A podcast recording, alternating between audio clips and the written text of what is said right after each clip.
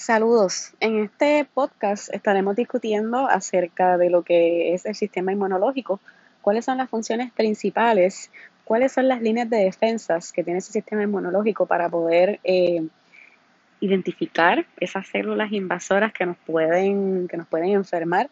Eh, también vamos a estar discutiendo en detalle cómo se producen cada una de esas respuestas, cuáles son estas, células protagónicas y principales que van a estar ayudando a asistir durante el sistema, las funciones del sistema inmunológico. Y por último, vamos a estar discutiendo algunas enfermedades que se pueden ver en el ser humano cuando el sistema inmunológico se ve frágil y comprometido y cómo la ciencia puede ayudar a que esto pueda mejorar.